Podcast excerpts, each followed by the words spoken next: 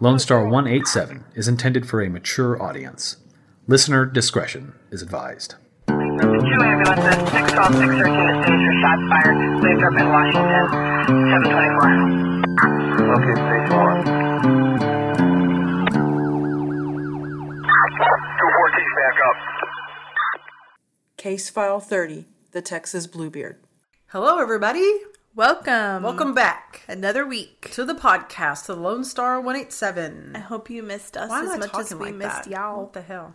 What'd you say? I said, why am I talking like that? I don't know. All right. Did you so- have your game show voice on? Yes. Welcome back. Sunday, Sunday, Sunday.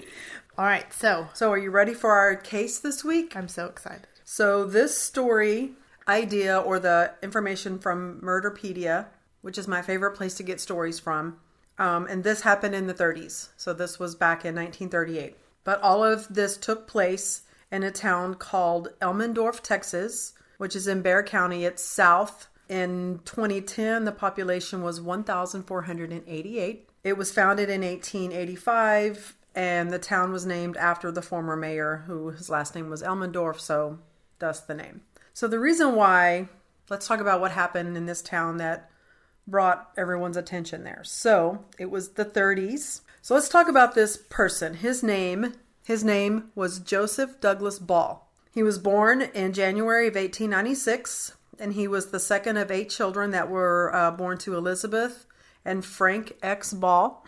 I'm sorry. The Ball family was one of the founding families of Elmendorf. Frank built the first cotton gin in the town. He used his earnings and invested heavily in real estate. So they were very prominent people in the in the city.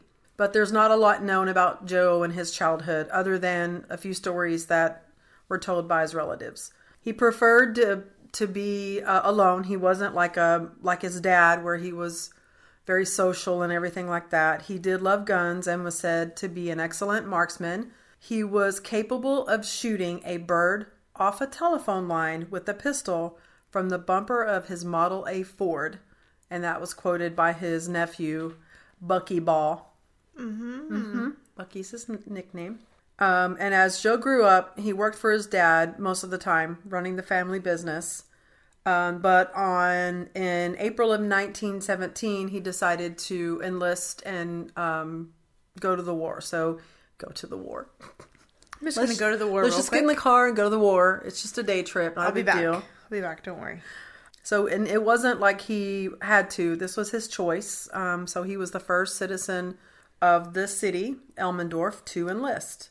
Um, he, he served on the front lines and was um, honorably discharged in 1919. When he came back home, he continued to work for his his father. He married a woman named Clara Christina Wayne on April 21st in 1921, but the marriage was very short lived. Uh, and this might not be Wayne. It might be Wane. I don't know. W A H N E. This was his first wife. It was short lived, but he continued to work in the family business for another year until Prohibition offered a more financially lucrative vocation. Can you guess what that might be? You said prohibition? Yep. Was that selling alcohol? So he became a bootlegger and he ran whiskey and beer to everyone in the town and most of southeastern Bexar County. Just, people just wanted to have You fun. know? So he sold his illegal uh, wine and beer from a 50 gallon barrel Did in the back make- of his Model A. Did he make it himself? Yes. Isn't that awesome? Eventually, Prohibition came to a close around the end of 1933. So he took some of the money that he had made bootlegging and built a bar called Sociable Inn. And he used his knowledge of alcohol and he turned that into a booming business. He really, really loved women. Um, and he wasn't super attractive based on what people say about him, but for some reason, women just were really, really drawn to him.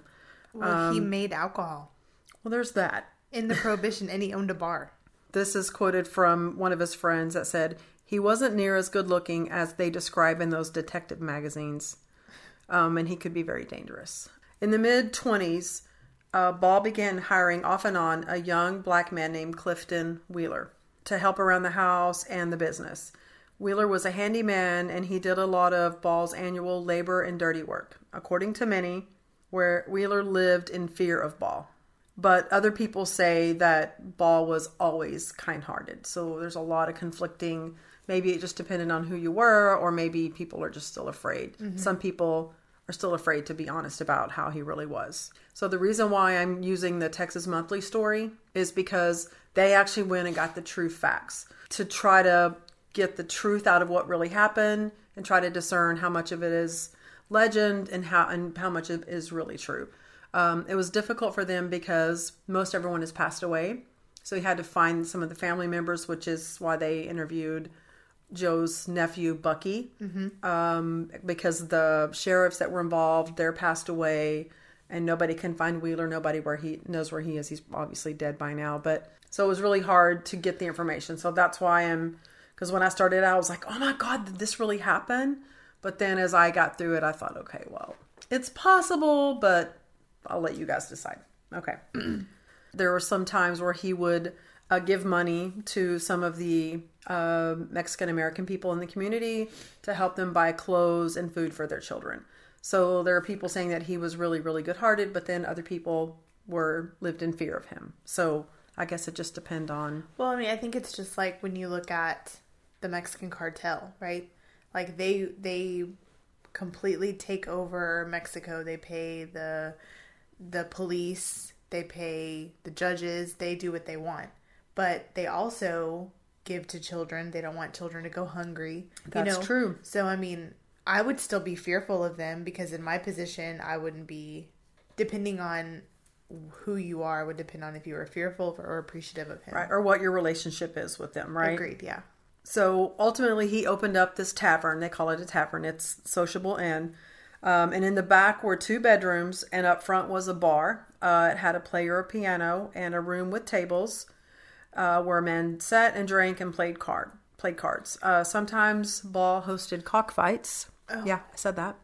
Uh, at some point, he went to one of the nearby low water areas uh, where alligators were occasionally seen. He caught some, put them in a concrete pool behind the tavern. He strung wire 10 foot high around the pool. The alligators couldn't get out. Uh, perhaps he loved alligators, or maybe he just knew how to bring in customers.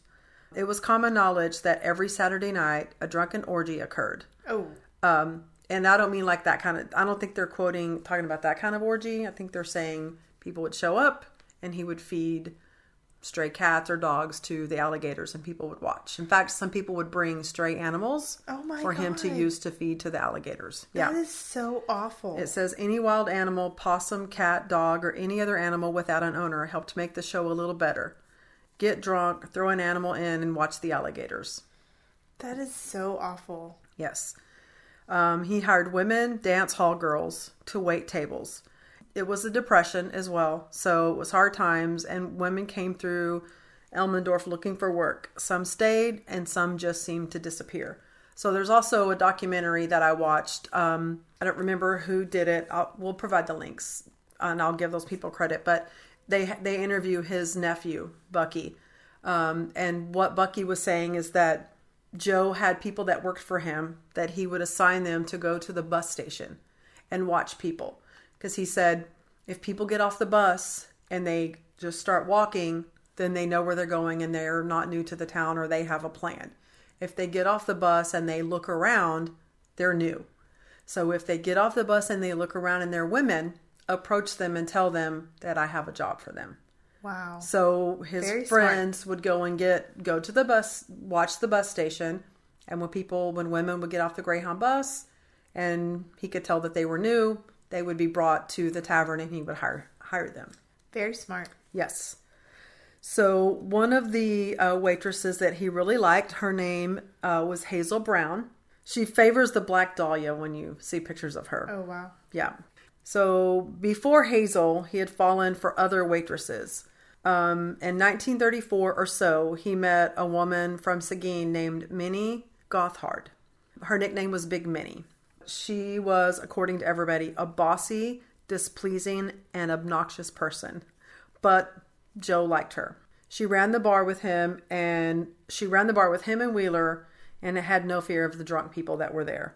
At some point, though, Ball began seeing other barmaids.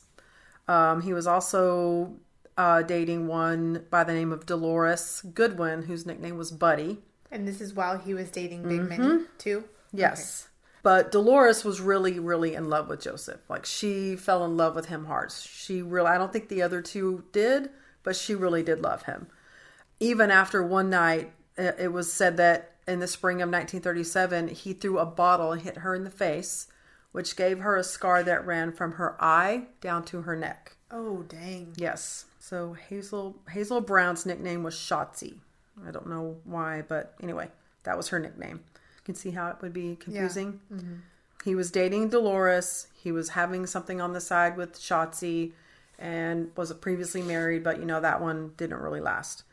Schatzie was younger than Dolores, so maybe that's why he was attracted to her. I don't really know. Um, but Big Minnie could tell that something was going on and she didn't like it. She was like, I'm, I don't like it, and I'm not afraid to let you guys know that I don't like it. So she was very vocal about leave her alone.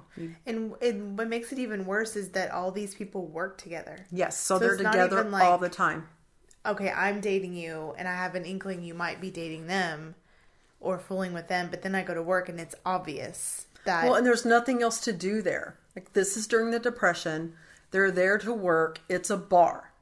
So you go to work and you deal with the drunks, you go home and go to bed, and you probably get up and go to the bar again. It probably opens as soon as you as soon as you wake up and get to work, the bar's probably open again. So they're together all the time. Mm-hmm. And let's not forget that he was in the war, right? And so he probably has PTSD and back then I don't think they did anything for them. I mean, now we barely do a good job. We're trying. We're getting better. I seriously doubt that he was on any medication for it or I don't even think they acknowledged I don't think so. what you went through when you came back after you know living through just how all you of that. were after the war. Yeah. It's just who you were. You just weren't the same person, which is what is pretty consistent. So that summer, which was the th- uh, the summer, the summer of thirty seven, the summer of nineteen thirty seven, Big Minnie disappeared. Ball told police that she was pregnant in a Corpus Christi hospital, um, and his friend Wheeler heard Bell tell someone that she was going to have a mixed baby. okay. So he's saying she must have skipped town in a big hurry, though, because she left all of her clothes behind. So she was Caucasian and this baby was going to be. Well, that's what that is what Ball told people, but how did he know that? Yeah. right. True. Yeah.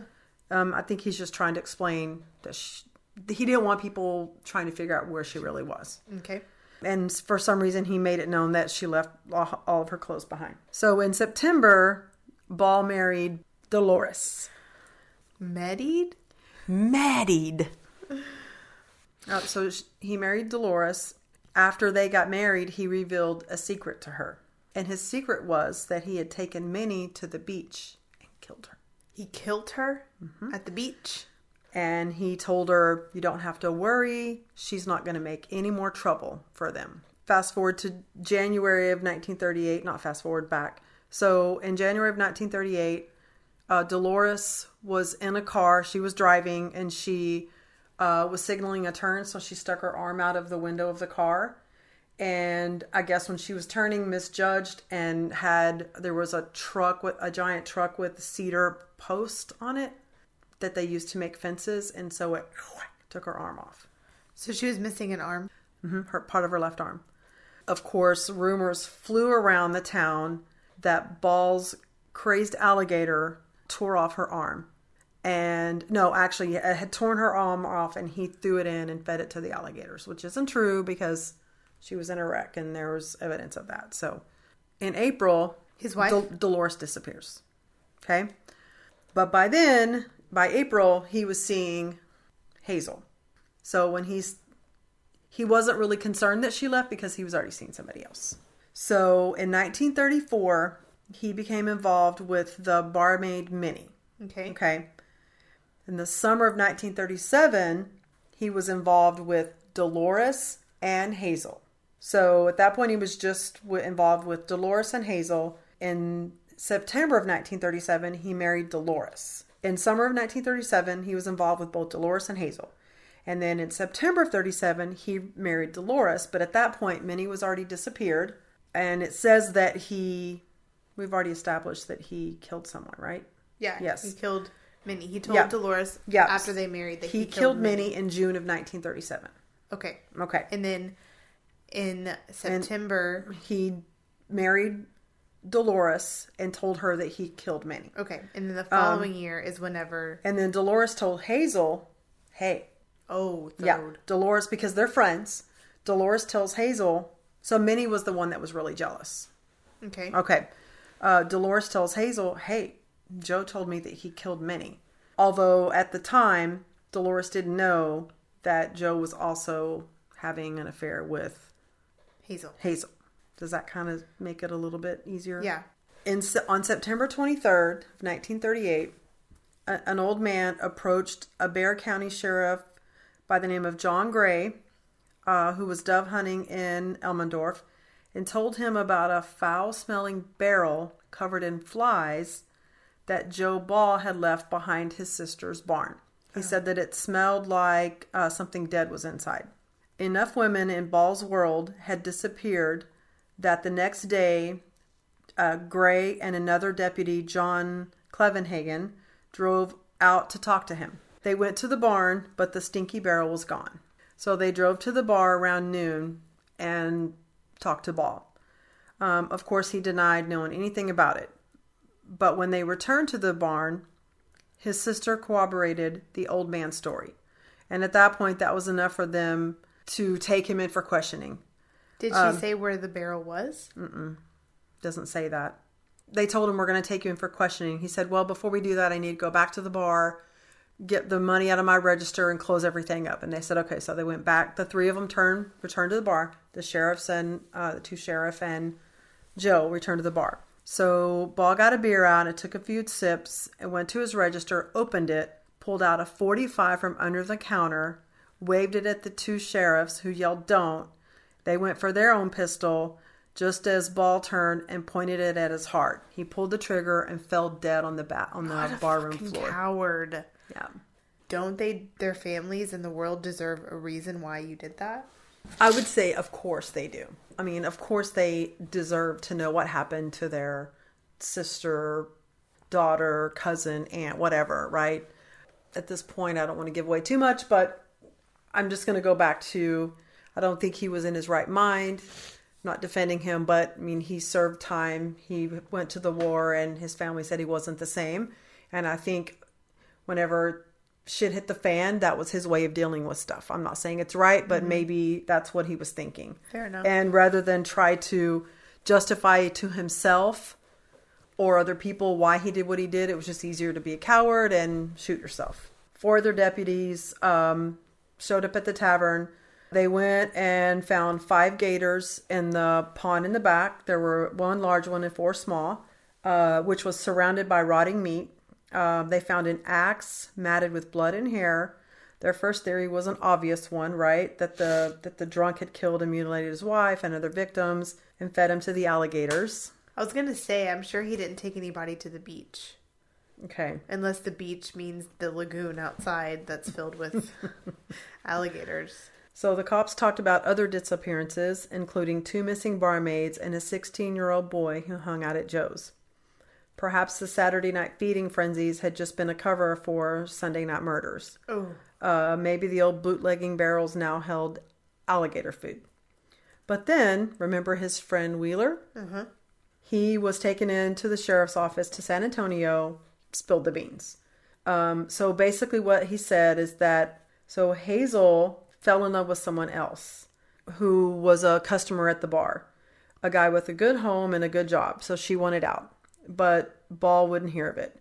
When she threatened to tell the police about Big Minnie, he killed her, killed her dead.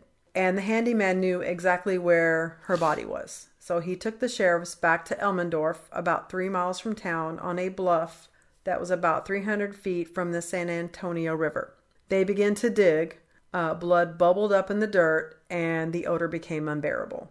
Um, he pulled up two arms and two legs, and finally a torso.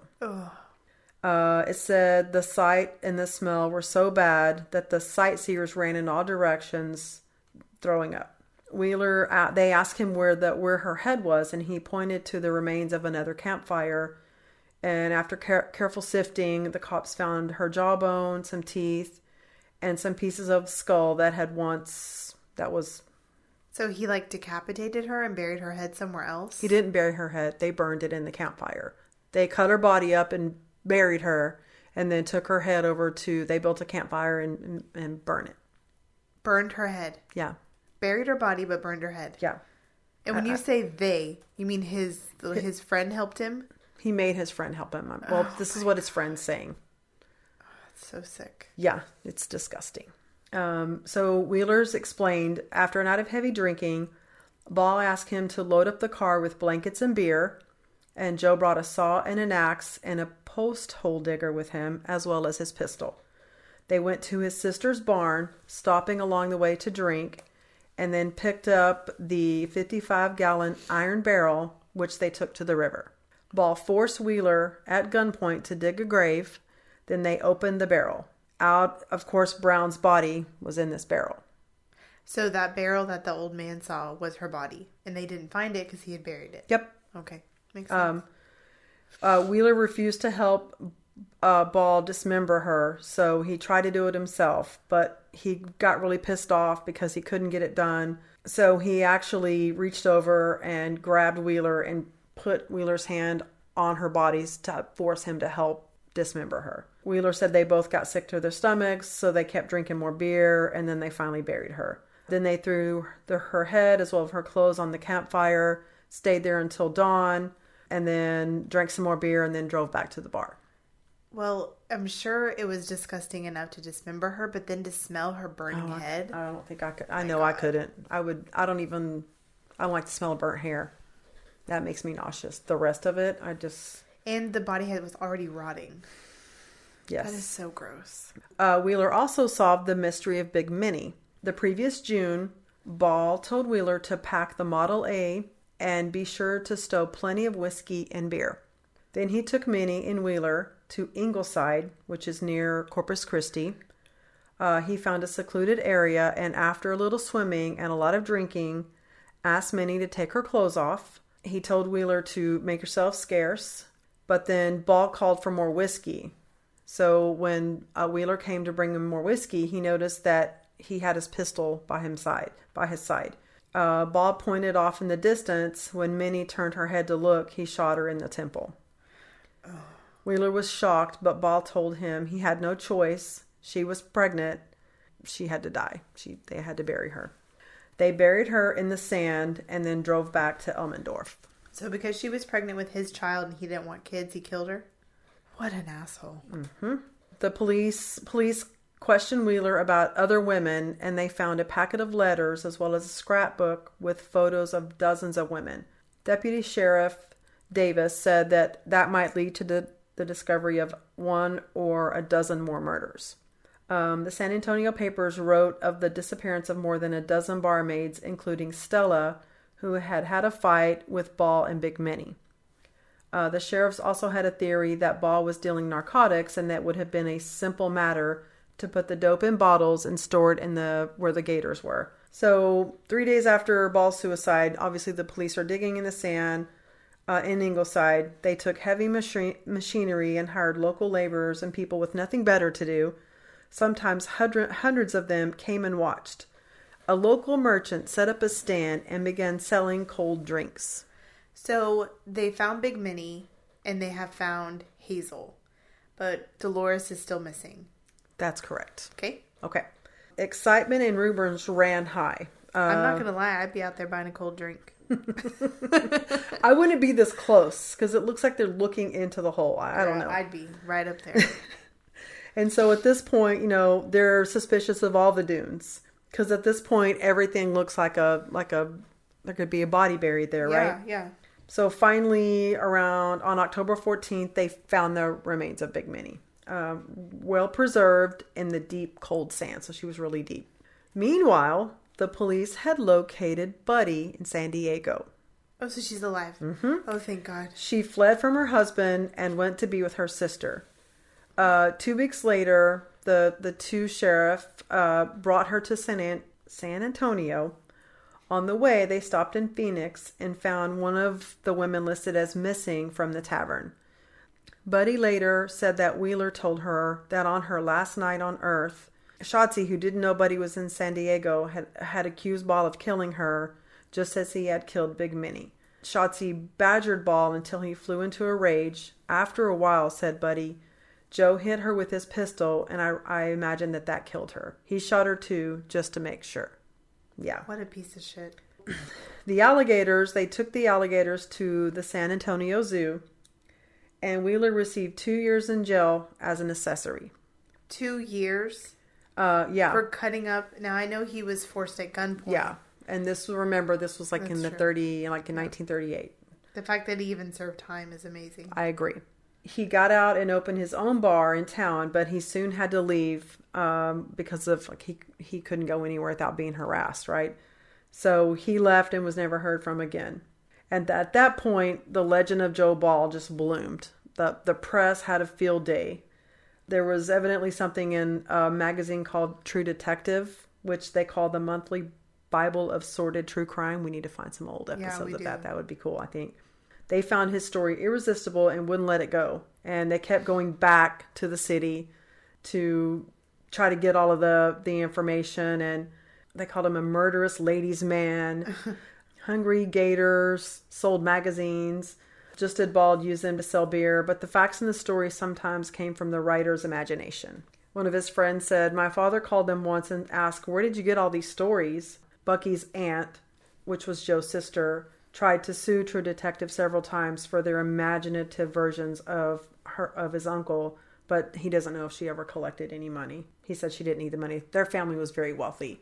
Since you I'm know sure. they started all of this the the cotton gin and all of that Mm-hmm. and you know very businesslike so they brought a lot of stuff over brought a lot of money into the community so a lot of other magazines picked up the story and so did books like there's a he's in one of the books called the encyclopedia of serial killers and america's most vicious criminals and of course if you go on the internet they call him the alligator man the bluebeard of south texas you know what bluebeard is right it's rich men who marry women and then kill them and then marry someone and then kill them That's So- really scary that they have a term. yeah, they have a term for it. It's some bullshit, isn't it? So, of course, every time someone told the story, they added more hype to it and, and got really. Uh, in fact, even on Murderpedia, it's wrong. They said that his handyman was a different name, like Wilfred Sneed. They don't even know who that is. I referenced the letter, the packet of letters. One of the letters was from Big Minnie telling him, "I am still w- willing to break to break up you and Buddy, even if it's the last thing I do. Uncle Henry and I are going to take you to jail as soon as he gets here. I'm going to testify as to what I know." It doesn't say anything else. So, what does she know about what? The bodies, the alligators, like Yeah, what? Right. Because she was the first one to be killed. Mm-hmm. So, well, that we know of. Right. In that town, at least. Right. That, that group of women. So, how many others were there? I mean, did he ever threaten her and tell her, you know, I've done this? That's before, true. You know, and I'll do it again. Like I'm, I'm not afraid. And so there was also a tale that uh, there was a man who stumbled into the bar, went outside where the alligators were, and claimed that he saw Ball pitching a woman's body into the pool. Ball threatened the man into leaving, um, and the man left to California and returned only after Ball was killed when he killed himself. Other people say they saw Ball throw a piece of human flesh into the pit. Ultimately, it's impossible to to know for sure Yeah. because even though most of the women missing women were accounted for some never were Maybe that's why he killed himself. Is because I mean, if his family started so much in that town, despite his actions, I'm sure he didn't want to shame his family any more than he knew he already had. Yeah. So if he dies right there, then it's unanswered questions. he seemed like a really intelligent man mm-hmm. i mean he got a lot of business sense from his family you know he seemed like a he wanted to serve his country like he, that was a he volunteered for that. It wasn't like you have to go enlist. Like i said he was the first person in that city to enlist. So maybe he just lost himself over there and maybe he couldn't help it you know? Maybe. it sounded like he had a really bad temper and even though so there were there were no human remains found in the alligator pond. Of course that doesn't mean he didn't clean them up but and even though wheeler um, never said anything about the alligators that didn't mean he didn't know how to keep his mouth shut when he mm-hmm. when he when it's time So Buddy tried to set the record straight in a 1957 interview. This is Dolores, right? Remember mm-hmm. they found her. She said Joe never put I'm going to quote this. Joe never put no people in that alligator tank. Joe wouldn't do a thing like that. He was no horrible monster. Joe was a sweet, kind, good man, and he never hurt nobody unless he was driven to it. Someone mentioned the scar on her face, and she said, "He didn't. He didn't mean to cut me. He was throwing a bottle at another guy. There were just two murders." She said, "I don't think those alligators ate a human body of any kind." And of course, his nephew Bucky agrees. He doesn't. He. I mean, obviously, But if he didn't, then why did he kill himself? that's the question. You know, Right. And if you think about it, like in the war, right? When Mm-hmm. you go to war, He was on the front line. these so these people are doing something that we don't like. So our what we do is we get rid of them. So he comes back with that same philosophy. Mm-hmm. I like this girl. I'm dating her. She's trying to cause trouble. So just like in the war, I'll just get rid of her because that's what we do. Mm-hmm. We send these young men to war and we teach them that get Kill rid the of them. enemy. That's what you do. You kill if they're going to hurt you, you kill them. And I Mm-hmm. believe in war. I know that there are times when it's needed. I'm not saying that it shouldn't Right. be. If he came back carrying that mentality, his family, like, um, you can watch the documentary. His his nephew says that his his dad, brother, yes, said that whenever Joe came back from the war, he was never the same. He Well, was not the same person. I mean, you're you're killing people every day, all day long. You're shooting. You don't even know if you're killing them or not. Yeah. Sometimes you see people fall. Sometimes you don't. So you have to come back with some being messed up at some point in some way because you just took people's lives. Yeah. that's your job is to kill people, and then you come home, and we don't know at the time what kind of like we do now what war does to those Mm-hmm. men and women and how they react and how they when they take that home how they can they compartmentalize it or can they not are they can they get past it or can they not you know we don't know what he went through in the war and then he's there and then there's these women so obviously he wasn't around women right when he was in the war Mm-hmm. probably not. Mm-hmm. because women weren't in the war yet i don't believe it doesn't sound because he was so kind-hearted it doesn't sound like he just had a, a thrive to kill i think the war probably changed him Yeah. and it was just easier for him to kill those that got in his way Yeah.